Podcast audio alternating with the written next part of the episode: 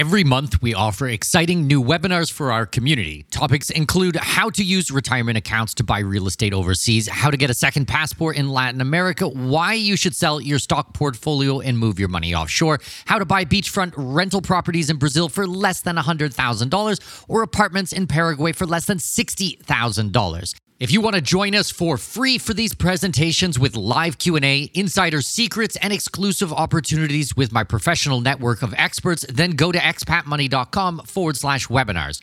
That's expatmoney.com forward slash webinars to register for free upcoming presentations. expatmoney.com forward slash webinars.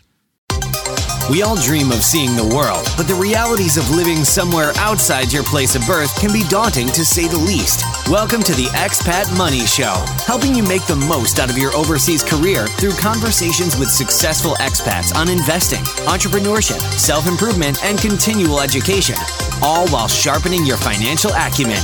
Now, please welcome your host with over 20 years of overseas experience, Mikkel Thorup. Holy crap, it's here. This has taken me seven months of my life to complete, and I am super pleased how it turned out. What is Mikkel talking about? It's my new book, Expat Secrets. You're going to be able to find it on Amazon right now. Let me just give you the full name of the book because I think it says a lot, okay? Expat Secrets How to Make Giant Piles of Money, Live Overseas, and Pay Zero Taxes. Boom. I really like that. Basically, the book breaks down everything you need to know for leading an international life. This is timely information and modern, and it's a fun read. You can buy your copy right now by going to Amazon and searching Expat Secrets. This will really help support the show to grow. And if you want to be an awesome human being, what I want you to do is leave the book an honest review on Amazon. It actually makes a huge difference to new authors like me. Seriously, I mean this. Please get a copy of the book and please leave the book a review. It's just good karma. Okay, enjoy today's episode. Welcome to the Expat Money Show. Today we are really lucky to have with us a true influencer. He is a speaker and a coach and the owner of the influencemarketer.com. He has been working with influencers since 2008, working with companies such as HP, Dell, Time, and Oxfam, and other Fortune 500 companies. He's originally from New York and currently resides in Houston, Texas. Please welcome Tom Augenthaler. Tom, how are you? Hey, great. I am excited to be here. We're excited to have you. This is a really interesting opportunity. When we met online, I hadn't actually met anyone who specifically works with influencers to help others grow their business. So I'm really interested to learn from you today, and I think my listeners will be as well. Why don't you just take maybe two minutes and just kind of give us a backstory on how you became a pioneer in this type of a field? Sure. It all started when I was still working at the computer company HP and I was part of their public relations team. And in particular, I handled the consumer laptop product line uh, worldwide. So that meant that any press release that went out or any kind of announcement that went out about one of the products, I was at least involved in it if I didn't lead that particular announcement. Now, during that time, I'm going to take you guys back a little bit. Remember that the economy was shaky. The banks really weren't doing well here, at least in the United States. And there was a lot of fallout. And many publications that I had to work with as part of my job were folding up or sort of pseudo collapsing and becoming an online publication instead of a print publication. And there were a lot of changes. So what that meant was is that I had less outlets to work with. And many of the journalists that I knew and had worked with for years were bailing and jumping ship and, and going off into other jobs themselves. So it was a, a little bit of a tenuous time.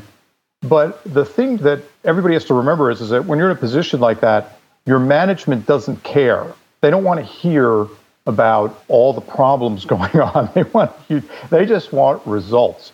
So they want to make sure that the products are getting announced properly and that there's traction around those announcements and that the ideal customers are being reached through those announcements. So I had to look for alternative ways to get in front of those ideal customers. And the way that I did it was to find what we called back then bloggers. We didn't call them influencers, we just called them bloggers. And these are people who ran blogs or websites and used to write or video themselves uh, talking about technology. And it was a, a bit of a process, but I, I finally cobbled together a list of these people and I began to outreach to them and ask them if they would be interested in working with me and HP. And the response I got was unbelievable because they were thrilled, first of all, that a company like HP would even reach out to them, number one. And number two, the fact that I was going to supply them with a product to review and to blog about or to shoot video around was astounding to them. So I got the product in their hands, and the results were unimaginable. I didn't really know what to expect. I had some hopes, but I didn't know what to expect. And in one case, one of the bloggers published what I would consider to be the equivalent of a 20 page term paper in college on a, on a laptop I had supplied him. he loved it and he took it into his environment and he worked on it and he used it in presentations at work and he used it in coffee shops. Uh, and he experimented with it, you know, using different software, and it was just unbelievable. So when I saw the results start to roll in, I said to my management, I said, "This is the beginning of something very, very different, and we need to be in front of this." And uh, you know, they were well. How how do I put it? They were sort of they were lukewarm about it. They didn't really didn't know what to make of it, and they didn't know if these people were going to stick around long or whatever. But that was the beginning of it all. That's how it all started. So you were actually helping bloggers and vloggers and things like that monetize their website maybe before that was a viable business for a lot of people. Yeah, uh, certainly, because in those days, people people didn't really think in terms of monetizing. They thought in terms of just building an audience. So the first thing that I, I was doing was helping them build the audience because by working with a company like HP, they were getting more credibility than they would have had otherwise. So the audience members were like, "Oh boy, you know this this person is getting this blogger is getting you know product from HP to review and stuff. I'm going to pay attention." The second thing was the monetization because they started to ask me, you know, what could we do to you know make some money off of this? So I started to suggest some ways in which they might be able to do that. The one way that we did not want them to do that was to sell the product we supplied them. Instead, what I suggested to them was look, why don't you have a raffle or some kind of a contest and give the product away to a lucky reader or a lucky viewer? And that way, you're going to engage your audience even that much more. And any ads that you're running on your site, you know, through Google or something like that, you're going to get more ad revenue. So that was the way that we sort of handled it at that point in time. So that was 2008. And then I know that you've worked with many companies since then. When did you move on from HP? I left HP in 2009. And there were a number of reasons for that, but one of the reasons was is that I had brought in the influencer Tim Ferriss. I don't know whether everybody on the podcast is familiar with him. They probably are. I'm assuming they are because he wrote the groundbreaking book, The Four Hour Work Week. He's one of my favorite people. He's one of the podcasts that actually influenced me to begin the Expat Money Show. So I'm a big fan. I actually saw pictures of you with him on social media. It's in my notes here to actually ask you about that. well, well, I reached out to Tim through some people that I knew at a partner company who had done a little bit of work with him. And I invited him into what we routinely did at HP was if we had a new product announcement, there's usually a number of products and they were bundled together. And what we would do is we would go on a what we call a product tour and we would visit different cities like New York and Chicago and San Francisco or something. And we'd rent a hotel suite and we'd set everything up and we'd invite all of the reporters and editors and reviewers and in this case, some bloggers in to look at the product before it was released to the public. And I invited Tim to one of those. He was excited to come. And it was, for me, the beginning of something really kind of special because I got to work with somebody who was really up and coming, and I could tell that he was a bit different than everybody else. He wasn't just talking about products, he wasn't just talking about services and things like that, or just trying to monetize something. Tim was trying to build a movement. And when I read his book, it really impacted me too, because I could see the potential in everything that he talked about. And I loved the fact that he laid it out in such a clear manner for other people to follow. And we did a few things together, but upper management wasn't really that enlightened yet. And they didn't really want to do anything with him to the degree that I did. So that's when I decided that it might be a good time to leave. And I joined a small consultancy that specialized in influencer marketing. And I was there for, oh, gee, about six or seven years. And I believe you actually traveled around the world quite a bit doing presentations. Was that with this company or was this afterwards? Well, I traveled a bit with HP because they would hold events in different cities throughout the world. For instance, I helped set up an event in Shanghai, China. I helped out in Berlin, Germany. I traveled the world as part of the influencer marketing company because one of our biggest clients, lo and behold, was HP although it was no longer the consumer side of things, it was the business to business side of things. So it was the enterprise side. Mm-hmm. But multiple events Spain, Germany, we held an event in Singapore.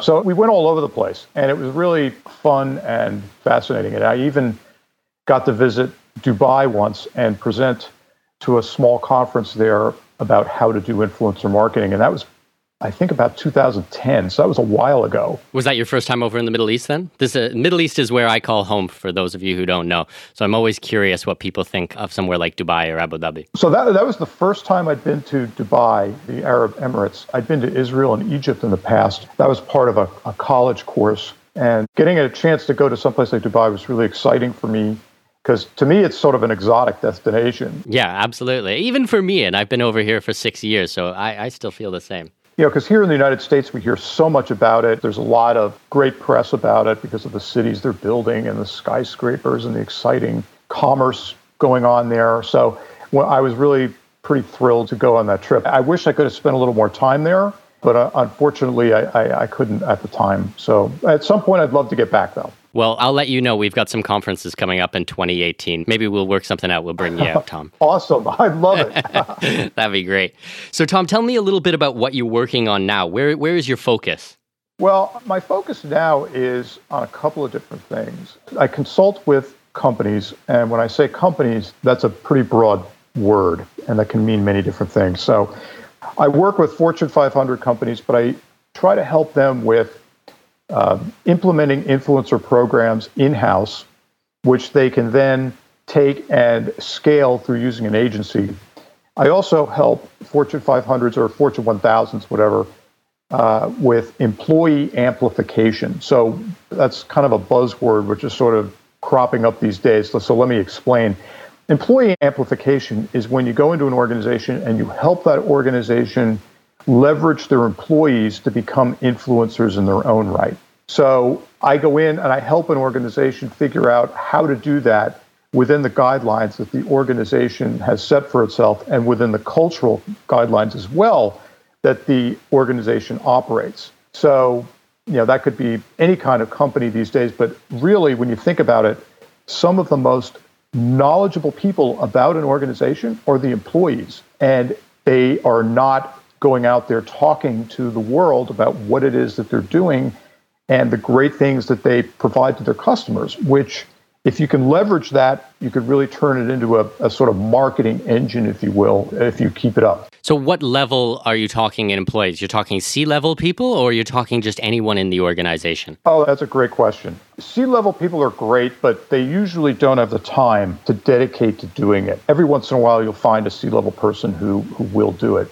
What I'm talking about is I'm talking about like director level on down. Mm-hmm. I'm talking about managers inside an organization because those are the people that usually are instrumental in building and putting together a product or a service from scratch. And you know, they're exposed to focus groups and they're exposed to all of this different data and material and they are very very knowledgeable and they are often the ones that are best equipped to answer consumer questions or customer questions and to interface. So think of it if you could leverage your workforce to become an army of influencers that talks about and evangelizes what your company's doing, just think about how well that can penetrate the space out there and sort of bypass the noise, if you will, and get in front of those target consumers that you want to reach. That makes perfect sense. And what that makes me think of as well, I don't know if you've ever heard of it, but it's called the NUMMI protocol. I think it's a Japanese idea. Huh. And the idea is that the person who is closest to the problem should have authority over it and should be able to deal with it. That it doesn't always need to go up the food chain, that even someone who does not have an official title, they're the closest to that individual problem. So they have the decision making ability.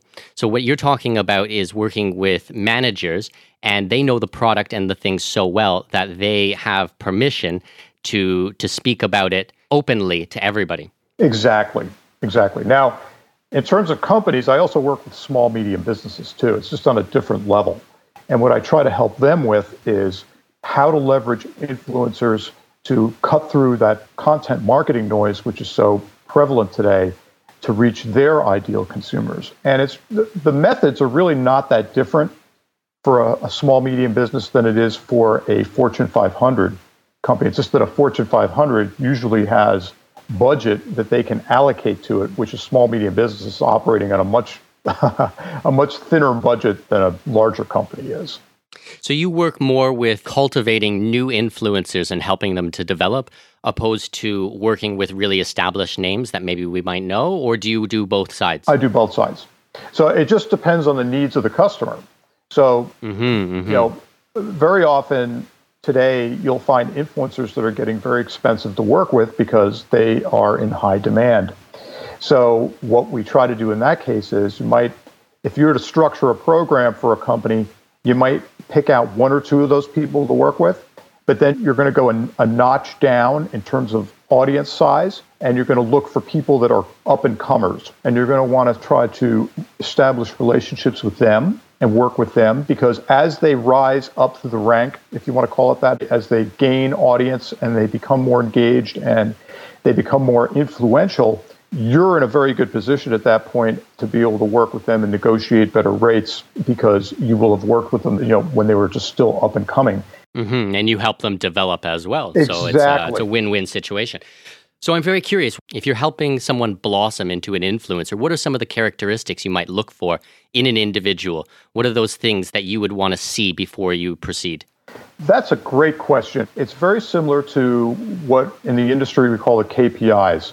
So those are key performance indicators. So I look for certain things. I look for four main qualities when I'm starting out with an influencer.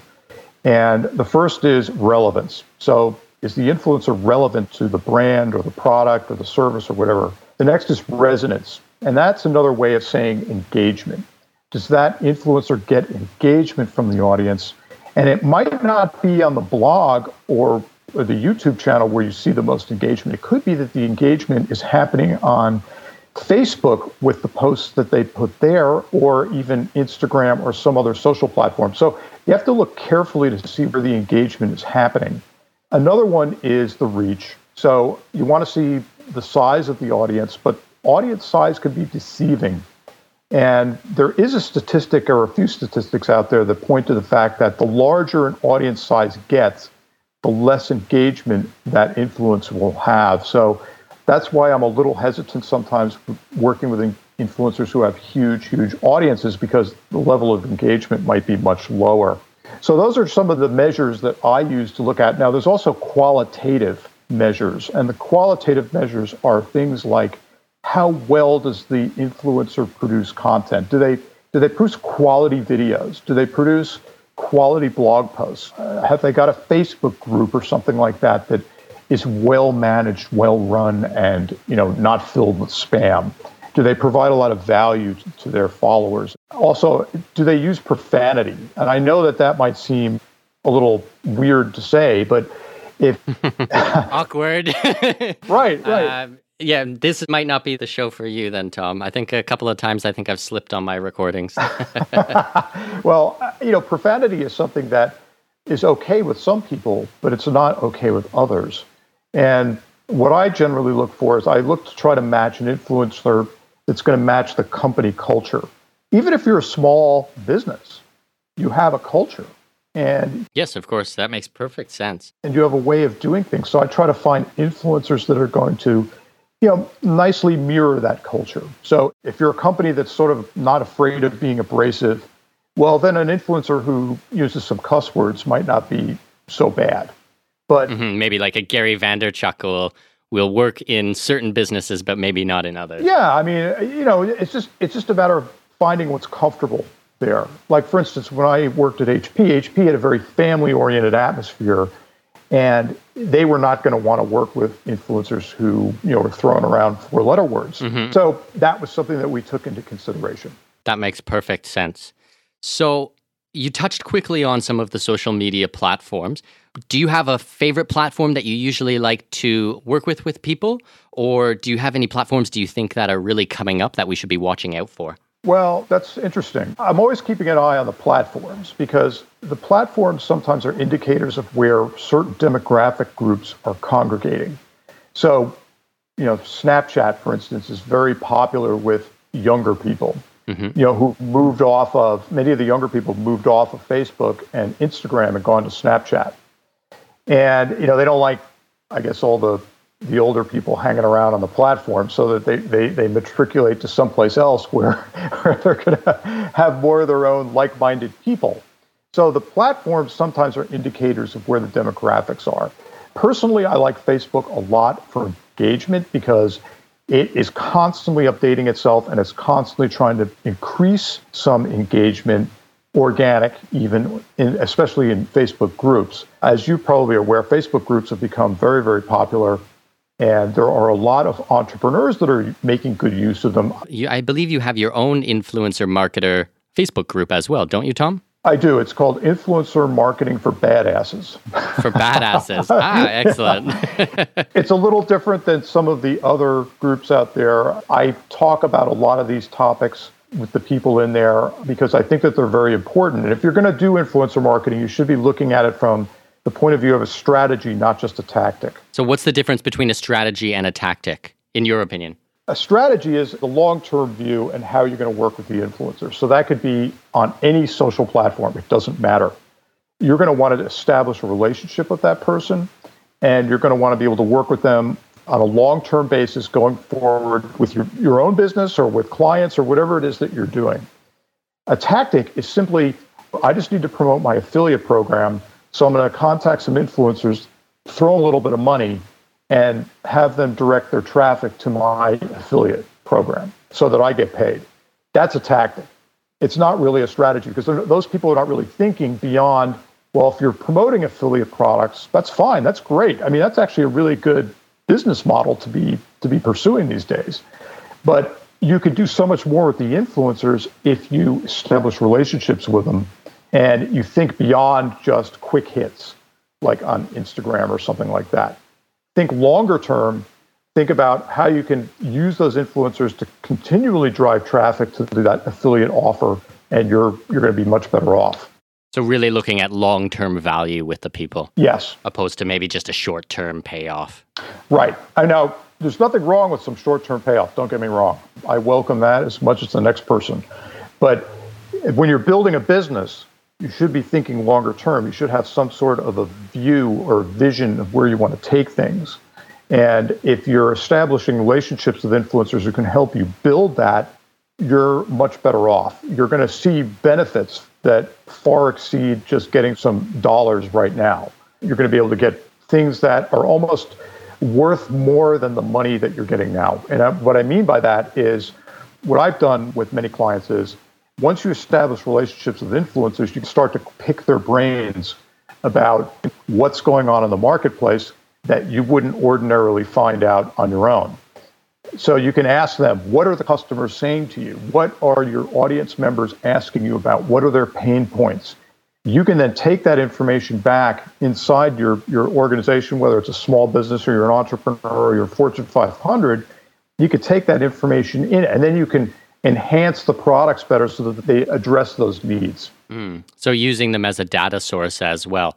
Yeah, I call it an advisory board or a brain trust. And I know that some companies are doing that, and those that are are very, very smart because they're tapping into what's going on in their customer mindset, independent of focus groups and all those traditional marketing tactic things. You're really, really getting in there. And then you can even leverage the influencers occasionally to, you know, put out a survey for you. You pay them to put out a survey about a topic that, you know, you want to know the answers to. And, you know, those influencers will help promote that survey and get the responses for you. So it's better than a focus group when you think about it and much cheaper. Absolutely. So you brought up money. I'm very curious when you do pay someone like this, what type of money are we talking here? How much are these people usually earning? Well, that's a great question. Somebody like Tim Ferriss at this point would probably never even work with you, or me for that matter, because he doesn't have to. He's built a business for himself where he doesn't really need companies to pay him. And he, any companies he does work with, he works with solely because he believes in the product and uses it. So that's a pretty powerful position to be in if you're if you're Tim. But most of us aren't in that position.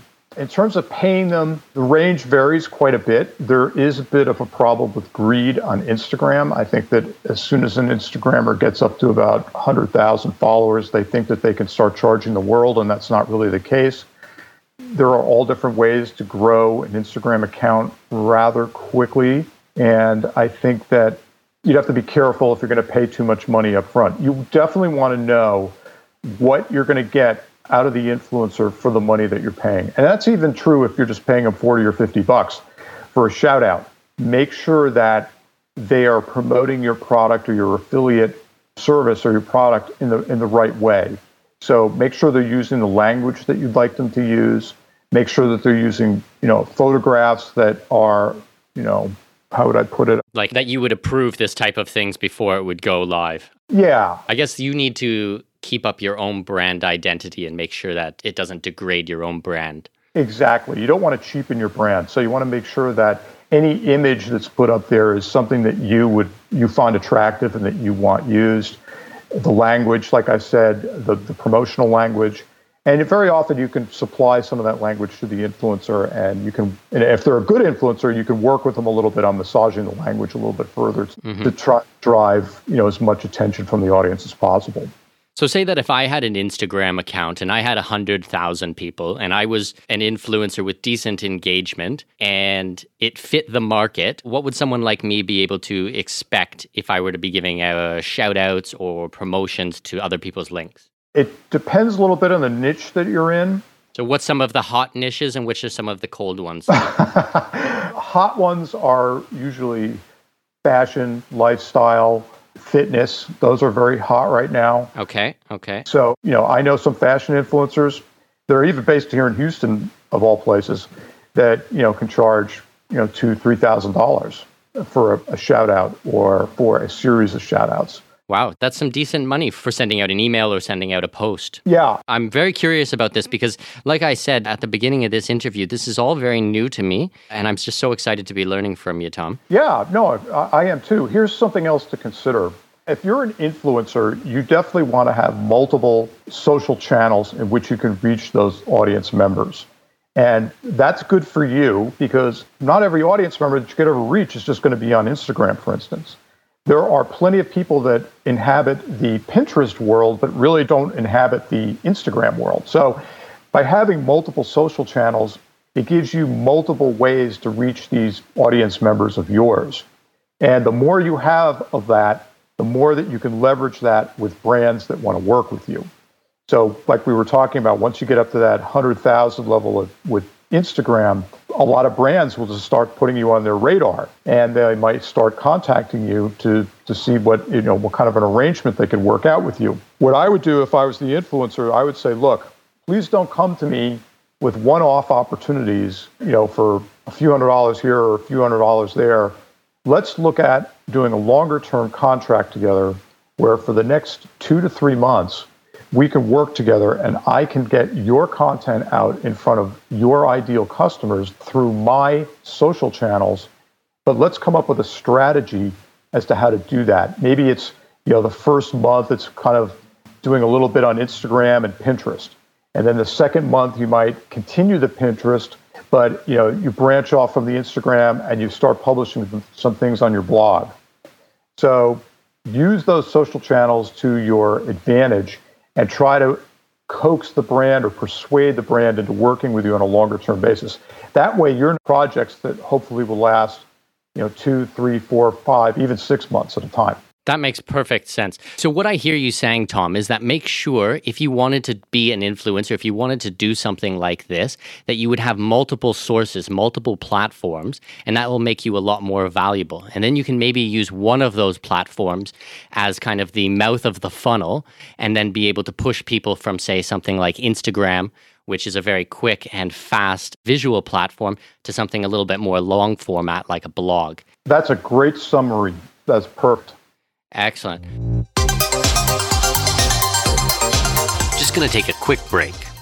Okay, new book is here. It's called Expat Secrets How to Make Giant Piles of Money, Live Overseas, and Pay Zero Taxes. This book took me seven months to write and publish, and it's a culmination of some of the best stuff I've learned over my 20 years living as an expat. I cut out all the crap and tried to give you the real meat with this book. If you ever wanted to live overseas, or if you are already living overseas and you want to take things to the next level, to legally reduce your tax bill, to live a more international life, and get the best of everything planet Earth has to offer, then you must go to Amazon right now and purchase your copy of Expat Secrets. Pause the episode and go take a look. It's cool.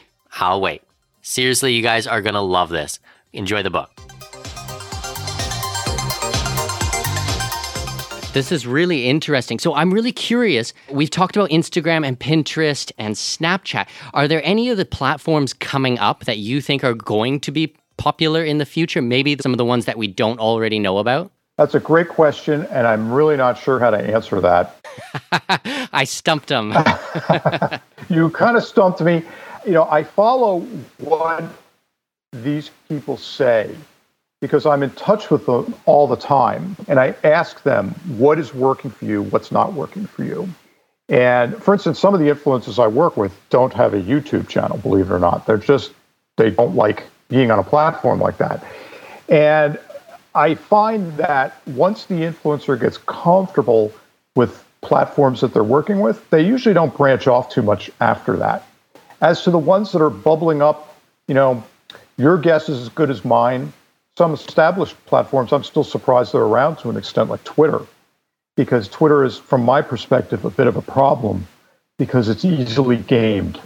And what I mean by that is that bots are easily created, bot accounts, bot followers, everything. It's easily created. And sometimes it's kind of hard to tell whether the what you're interacting with is a bot or it's a person.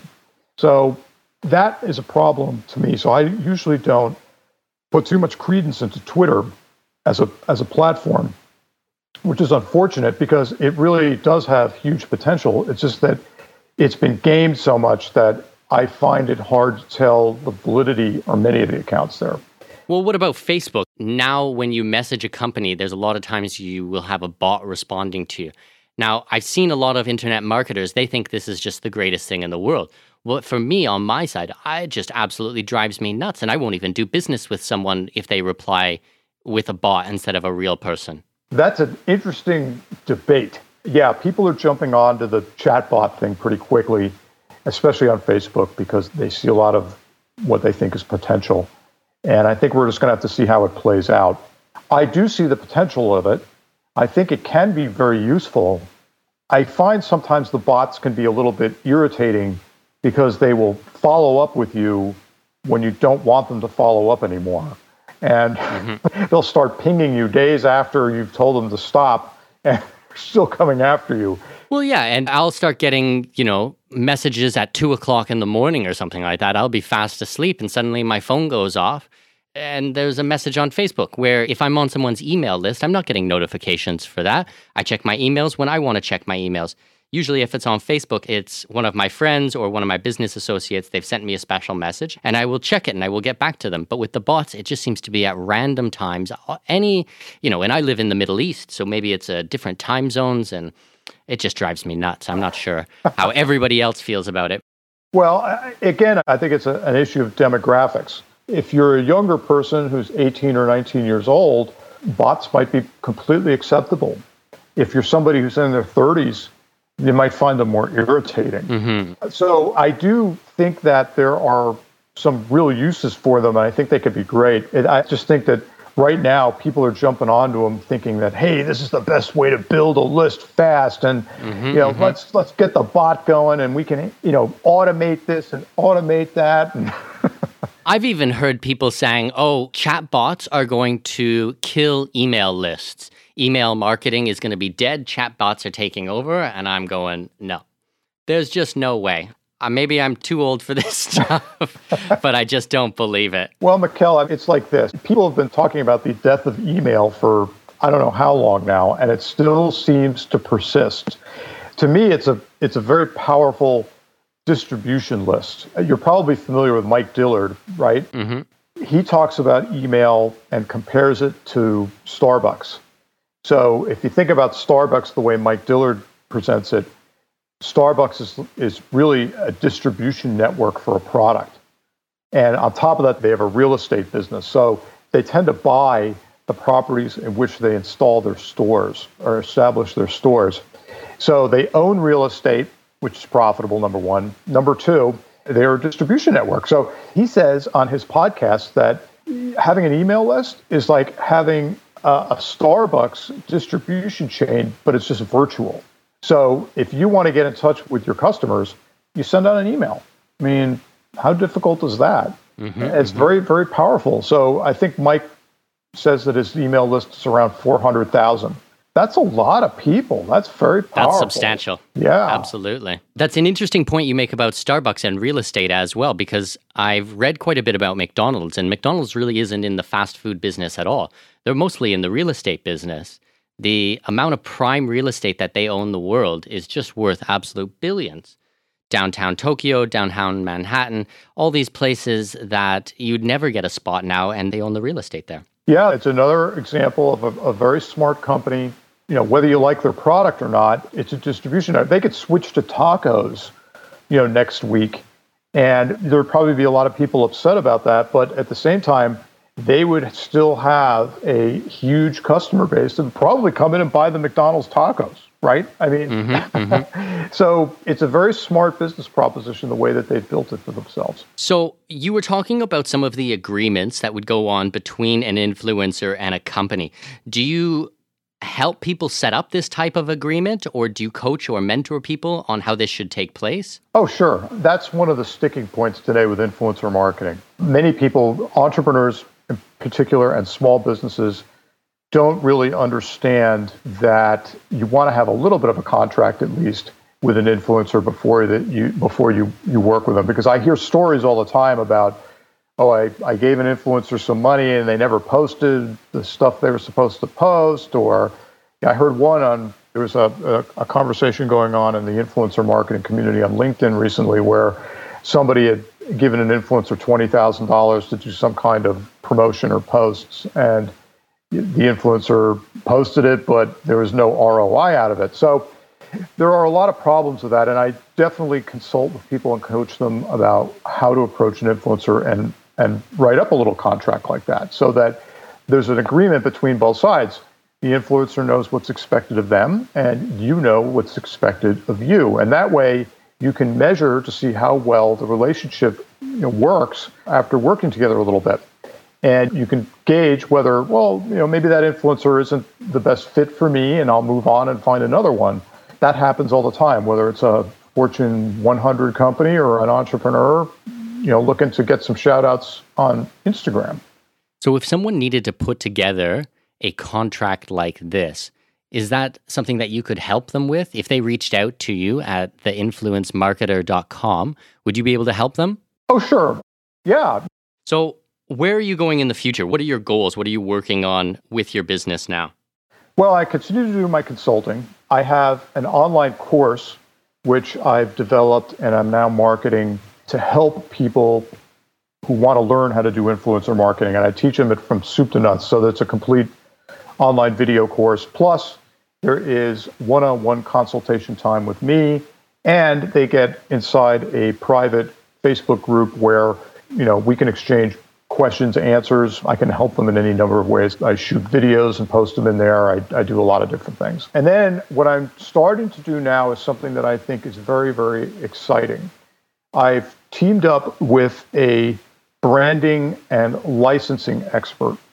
And he and I are starting to reach out to influencers who have substantial followings and audience numbers. And we are starting to talk to them about branding and licensing their content. And think of it the way that a magazine does. So I'm very familiar with the technology space. So I'll give you an example. Laptop Magazine has an award, an editor's pick, and or a number of awards actually, and editors' picks, and editors' choices, whatever they call them, and they have little logos for those. And the gentleman that I'm working with has helped magazines like Laptop develop that. And what that means is that any brand that wants to use that logo has got to pay Laptop Magazine. So the same should be true with influencers because they are becoming brands unto themselves.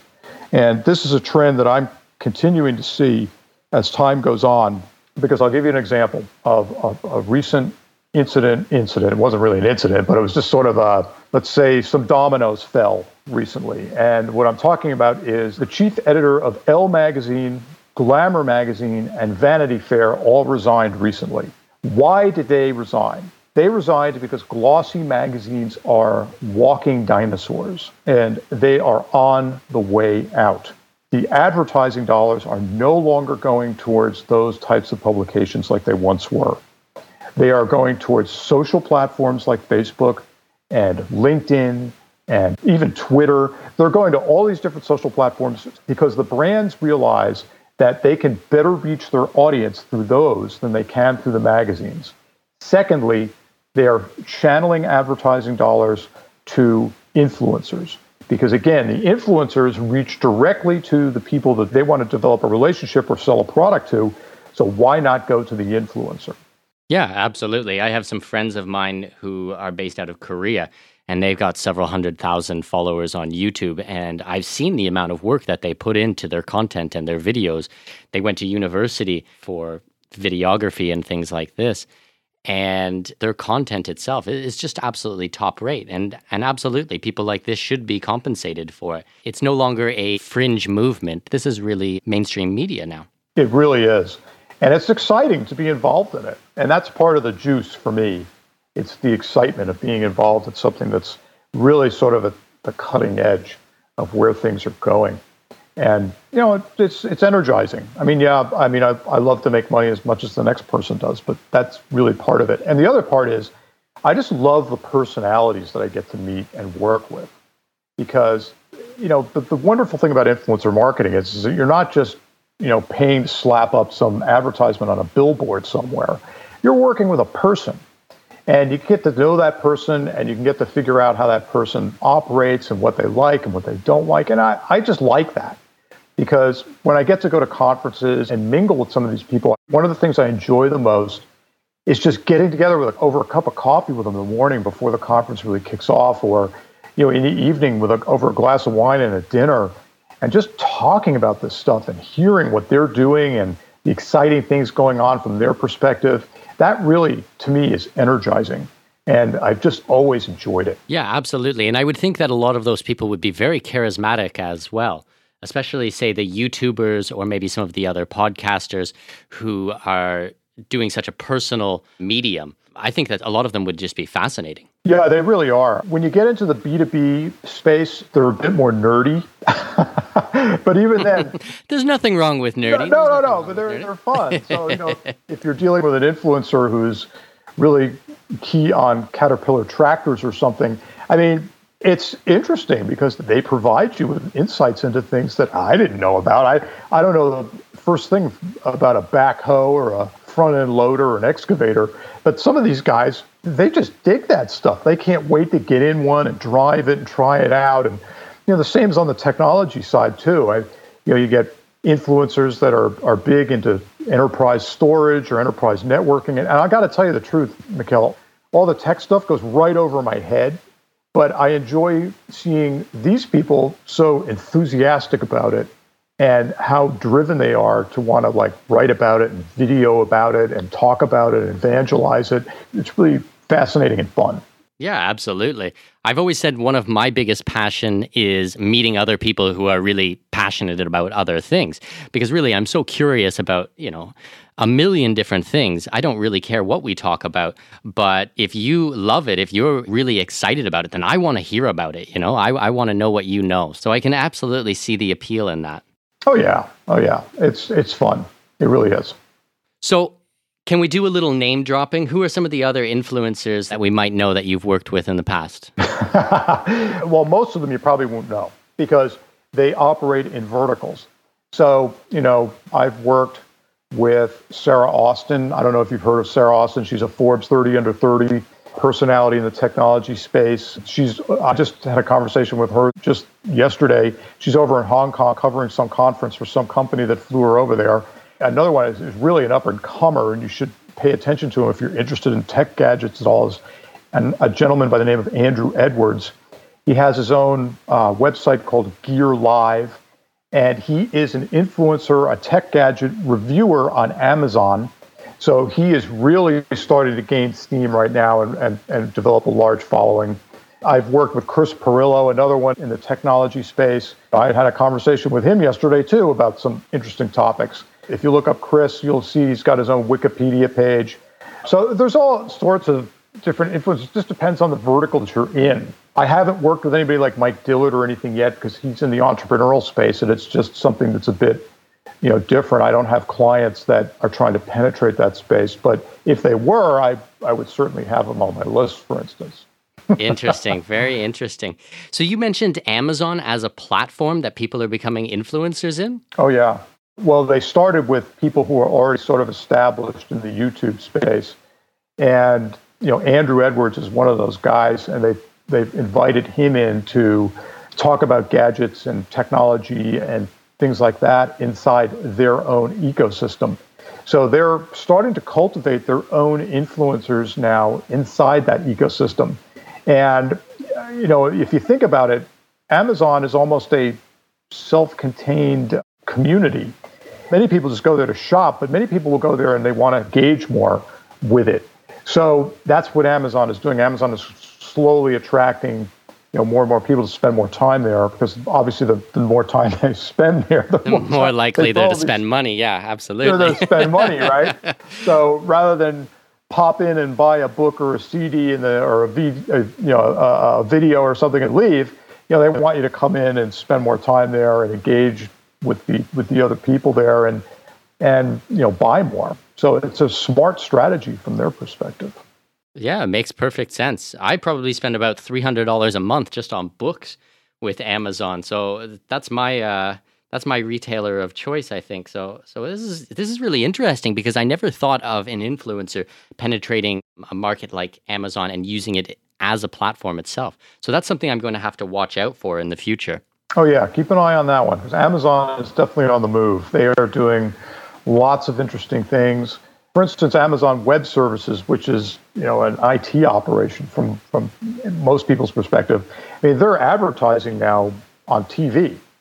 Uh, I, I, just saw an advertisement last night when I was watching a program for Amazon Web Services. I, I was sort of astounded, but they're really starting to to push the, the envelope with their brand and get it out there so it's a bit more mainstream.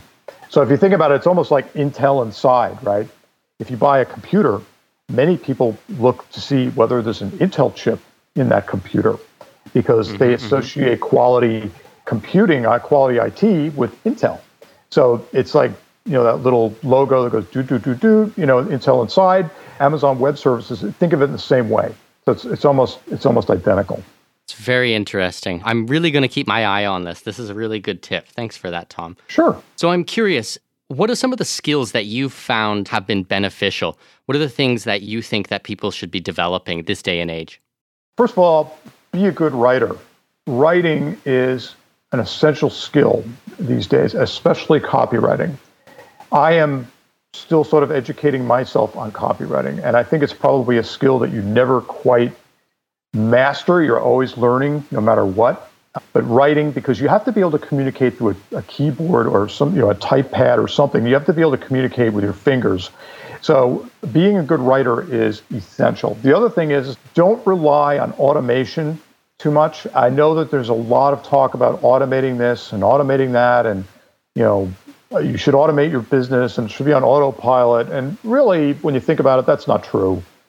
Any good business person is putting a lot of time and energy into their business whether it's creating new products or coming up with some new service or something, whether it's trying to figure out what the customer pain points are so that they can better develop something. These are all things that require a lot of time and energy, and you can't automate that. I don't care what anybody says. So, to work in line with that, I'd say become very, very fluent with the social platforms and know how they operate. So, Instagram operates a little differently than Facebook, and Facebook operates differently than Twitter. And, and so know those social platforms, at least what I would call fluent with them, so that you understand how they basically operate, even though you might not particularly like them. Know how they operate because your customers are going to be found on some of those platforms, if not all of them. So the more you know about them, the better off you are. So how do you learn about a platform without getting sucked in and just wasting time? Because I I have to tell you, I always struggle with that. I'll be like, okay, I'm on Facebook. I, I need to do something specific. And then an hour goes by and I'm looking at cat pictures. Yeah, great. The thing I use is it's, called the Pomodoro timer. I don't know if you're familiar with that technique. Yeah, absolutely. You set 25 minutes on the timer, you focus, and at the end of 25 minutes, you reward yourself with something, maybe a piece of chocolate, or and you built up that mental mental pathway that you focus intently for 25 minutes, and then you reward yourself. That's what I use to stay off the social platforms from them, you know, eating up all of my time. The funny thing is, though, that that being said, I find that some people like to communicate over Facebook Messenger rather than email. And then some people would rather communicate over LinkedIn Messenger than email. Or, you know, maybe it's a combination of the two of them. So even though you I try to really carve out time and, and keep to those strict parameters, I find that I drift a little bit even so because somebody's pinging you you know, you know, they they, they need an answer to a question or they want to get on the phone or you know they need help with something. So uh, it, it can be a little bit challenging to do that but I, I, again i find that the, the pomodoro method is for me the one that works. I, I, I suggest that anybody try it out and you know you could it doesn't have to be 25 minutes. You could set it to 15 minutes even mm-hmm, if you're mm-hmm. dealing with a social platform. And then what i do is when i'm done with the social platform for that period of time i close out the window so i make sure that it's not constantly pinging me little notifications coming up like so and so got back to you or something. You know I, I, turn it off so that it's not open. And if i don't see it i usually don't think about it. That's the way i operate. Yeah i'm the same way. I have to close everything else down if i want to get to work. I think that they have studied psychology so much that they've gamified everything that it makes you like feel a necessity almost an addiction to check when it's in front of your face you can't leave that little number on the messages or anything like that Oh, I know, because if you see the notification saying, well, you've got 16 notifications, it's like, whoa, what is that? You know, you know wow. I mean, it's, what does that mean? You know, it's that little, I guess they call it the, the little dopamine. You know, every time that you see something like that, it, it triggers something in the brain and you get a little reward. So, yeah, like to your point, they've gamified all this stuff. So that's why you've got to be, you got to have some self discipline and just learn to turn it off so at, at night, for instance, when I'm spending time with my family, I'll I just turn the phone off. And I don't look look at it again until the next morning. Anything that's that urgent, you know, they can they can figure out how to contact me. But um, I, I, just try to turn it off, and and um, I find that I'm a bit happier even if when I do that. Yeah, that makes absolute perfect sense, and I'm right there with you. Right there with you. So you mentioned using a Pomodoro technique. Is there anything else that you would suggest for someone who wants to to learn about social media platforms opposed to just being a user of a social media platform? Well, one of the best ways to learn how to use them is if you're going to do something more than just use it as a as a visitor. So, if you want to learn about Facebook, in my opinion, you have to run some experimental ads and you have to put up some content that is beyond just writing a sentence or two on your timeline. So experiment a little bit with Facebook Live. Experiment with running a couple of ads to your business to see how it all operates. And you know, you don't have to invest a lot of money in the ads. You could just run an ad for you know five dollars a day for a few days or something, or ten dollars a day for a few days, and you know you're not out a lot of money, and you'll be able to go into that ad manager tool, and you'll be able to see you know what kind of engagement you've gotten in there, you know how many people have looked at it, and all that kind of good stuff. It gives you a whole bunch of different stats, and that'll give you an insight into the platform beyond just what you see as a visitor. And the same with Facebook Live, because you'll notice that people drop, you know, they come on to the to the to the live while you're doing it, and they drop off, and you know, it might be a little disconcerting at first. But the thing to remember about Facebook Live is most of the views happen after the live has already occurred. So as long as you post the video after you're done, you, you know, you'll you'll the views will continue to accumulate. Excellent, excellent, excellent. All really good tips. So a little bit of trial and error with the social media platforms and then go in there with a purpose and try to stay focused. Exactly. Excellent. So Tom, just tell me, do you like to read or do you take any courses or do you study or coaching or anything like this that helps push your career as an entrepreneur forwards or push your business forwards? Yeah, I am a course taker. I like taking courses because I think that it's uh, I'm judicious as to what I choose. But for instance, about a year or so ago, I needed to know more about SEO and how it operated. And there's a guy named Ryan Stewart who is based out of Miami, Florida, and he runs an SEO agency which he's built up from scratch. And Ryan is a no nonsense guy. And he put together a course using his method that he uses for his own clients. And I took that course, and that really educated me on SEO and how it's really done. And I mean, courses like that, I, I will take not just to try and help my own website or something with SEO, but I try to take those learnings and then apply them to my clients as well. Because the more that I'm knowledgeable, the more that you know, the more that I can share with them about how things really operate because there's a lot of there's a lot of courses out there that are really not in depth and they really don't tell you how things are really done. And I find that very frustrating. You know, many people just take a course, regurgitate it, and then resell it on their own. So that's why I'm judicious as to uh, which courses I take. I make sure that if I take a course, it's by a person that I've been following for a while, and I have confidence that they really know what they're talking about. You know, another one about SEO that's good is, is Brian Dean's course. I took his as well. And I know that Brian has come in and consulted with some of the big companies, big tech companies, to talk to them about their content marketing and how they can improve that. And Brian's approach to SEO is a little bit different than Ryan Stewart's, for instance, where Ryan is much more into getting guest posts published and things like that. Brian is much more about creating what he calls epic content and creating you know power pages that are packed with value so that they last and resonate for a long long period of time and they're relevant for a long long period of time so that they help you rank better in the search engines and he's got a whole bunch of different methods that you know, he teaches you how to evangelize those with different people which is helpful too so, kind of on one side, you would have an influencer a medium, and on the other side, you would have like a content driven medium. Yeah, exactly. So I'm judicious, but again, I, I find that taking courses is really, really helpful because there's so much to know. There's no way that you're ever going to just learn it all yourself. And it's like a lot of these courses are really pretty affordable. I mean, for you know a thousand dollars, you can become very well versed on a topic like SEO or content marketing. Yeah, absolutely. To be able to spend, say, like in your example, $1,000. And for that, you get someone's 15, 10 or 15 years of experience studying, you know, countless hours on one field.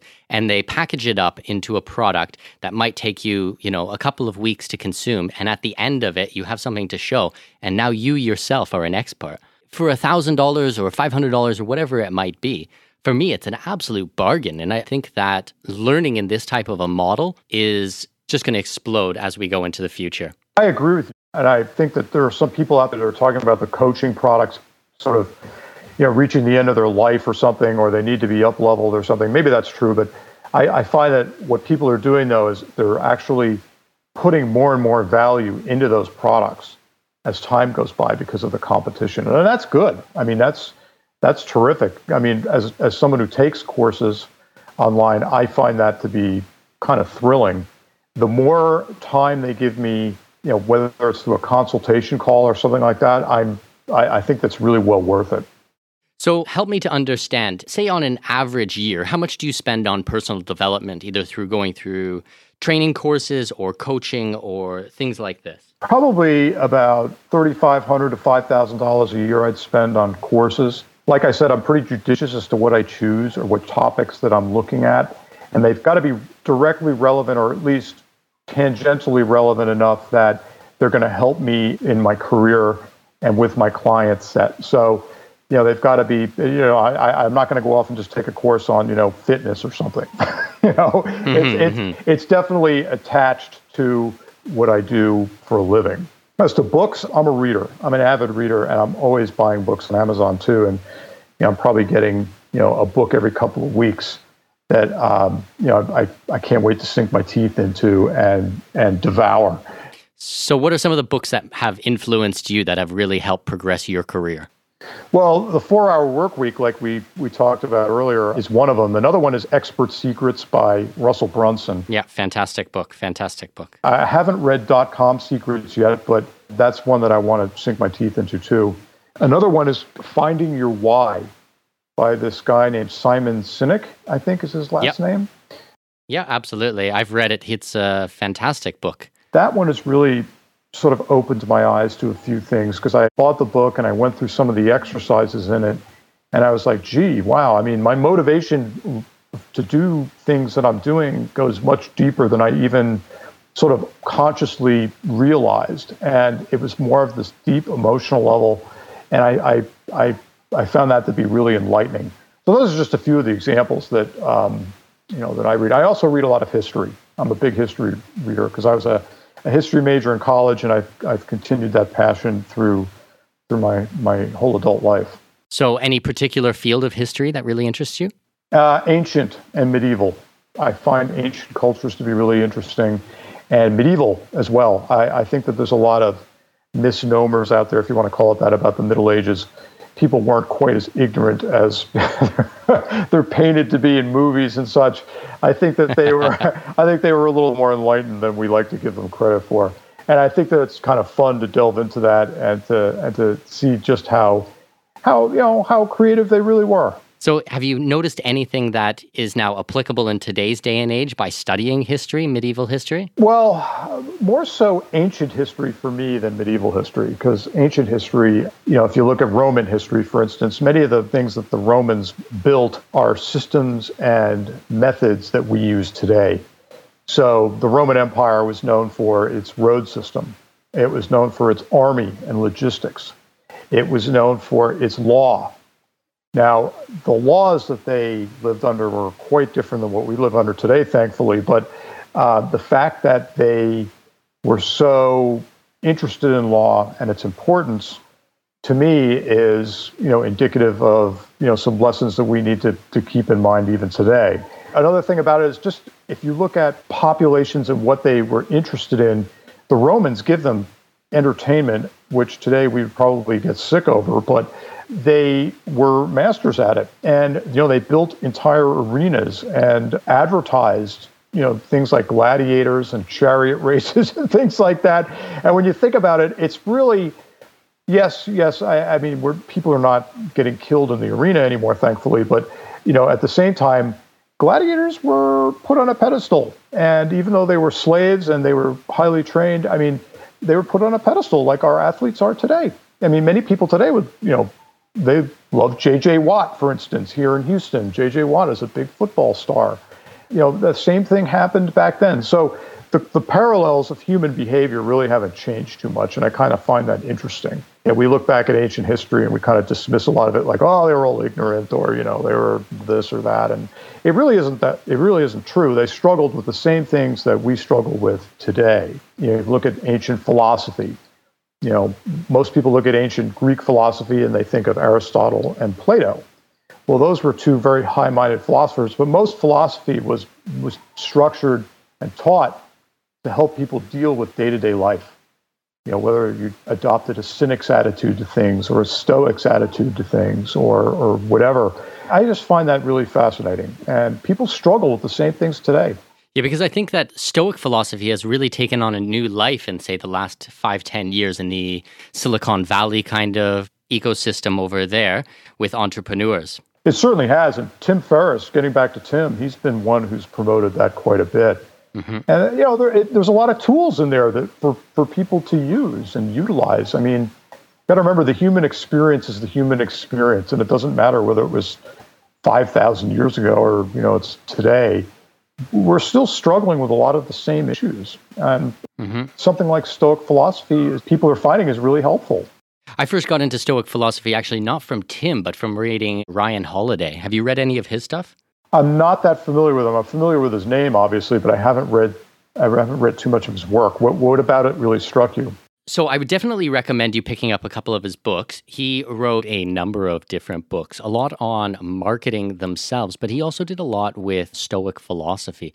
So he wrote The Obstacle is the Way, Ego is the Enemy, uh, Daily Stoic. It's like 365 days on, on wisdom and meditation he has a really interesting philosophy and in a very interesting way that he writes.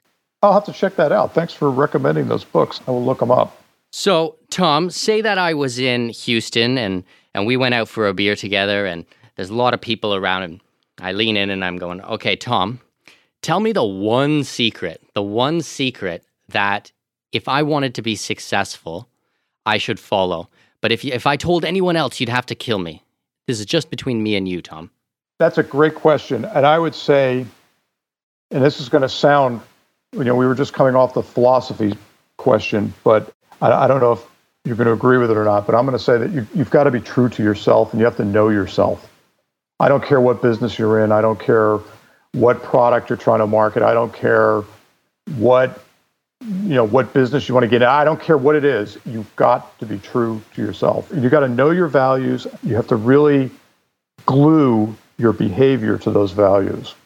And to me, that's what's helped me to navigate my way through the business world, whether it's being an entrepreneur like I am now and a consultant, or whether I was an employee at a large corporation, because you will be confronted with situations in which you have to make choices.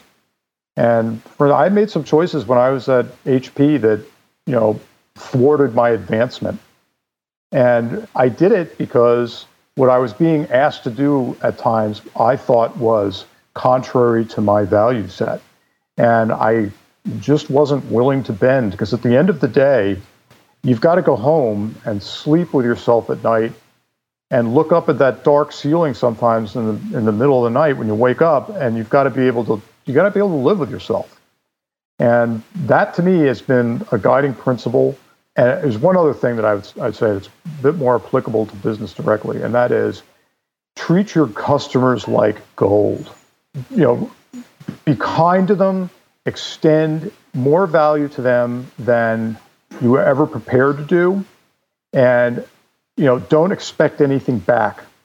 But the more that you treat your customers like gold and really bend over backwards, so to speak, to service them, the more business you're going to get out of them. And your best business is business that you've already got. And I was taught that by a man named Al Golin, who founded a public relations firm, which is a global public relations firm called Golin. Uh, I think it's called Golin Communications now. At the time that I worked there, it's called Golin Harris. And I had an opportunity to work with Al on a number of occasions, on a number of accounts.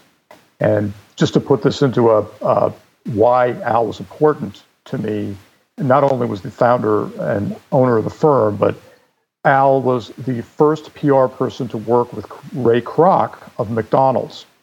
And he helped put McDonald's onto the map from a PR perspective. And his wisdom and his learnings were just incredible. But the, the one takeaway from Al that I, that I still carry to this day, and I cherish it, is treat your customers better than you treat yourself. Absolutely. I couldn't agree with you more. So, integrity and take care of the customer, number one. Yes. Great. Boy, you have a great way of summarizing things.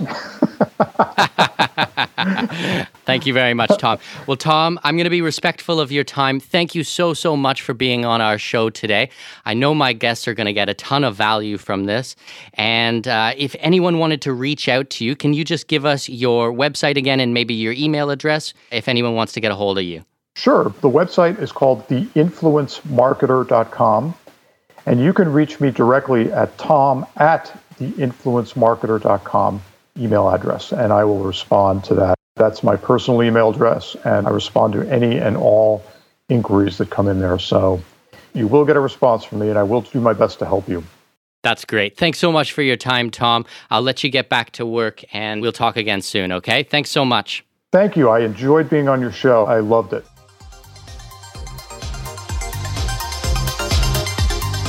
Okay, I want to read you the reviews from the back of the book that some massively famous people in the international living space have wrote for me. See if you recognize some of these names, okay?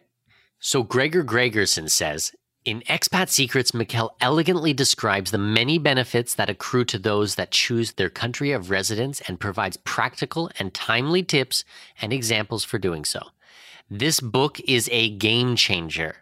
Leif Simon says, Having lived and worked overseas for more than a quarter century myself, I've seen expats make every mistake under the sun.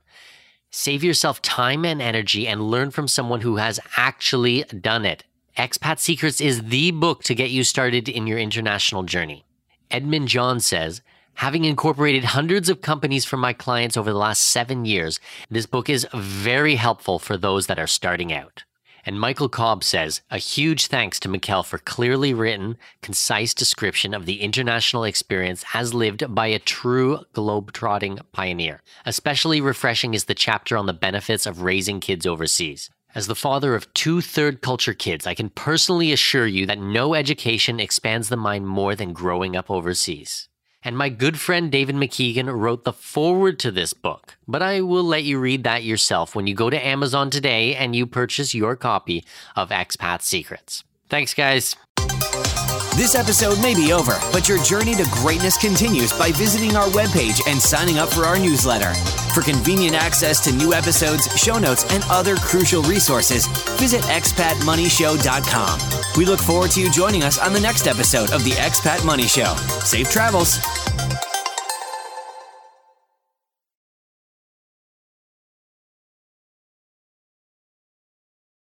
I have managed to secure exclusive rights to a block of villas in one of the hottest up and coming regions in my current home country, Panama. Join me Saturday, May 4th at 10 a.m. Central, 11 a.m. Eastern Time for our special presentation called Investors Workshop, capitalizing on the globally recognized resort brand coming to Panama. We will discuss how the tourism landscape in this region will change rapidly upon the public announcement of this project and how I have secured the rights for my clients to capitalize on this opportunity before anyone else. Thanks to my connections in the region, I have negotiated pricing that front runs everyone else. Think early, early bird pricing. From gourmet restaurants to vibrant clubs, poolside activities, and even live bands, this resort is going to pump some serious life into the region. But this isn't what excites me or what should excite you either. The exciting part is that these world class amenities and top brand will attract tens of thousands of tourists. Tourists who will fork over top dollar to stay at our investment properties. Register free at expatmoney.com forward slash webinars. That's expatmoney.com forward slash webinars to register for this free real estate workshop. See you on May 4th at 10 a.m. Central Time. That's 11 a.m. Eastern Time. Go to expatmoney.com forward slash webinar.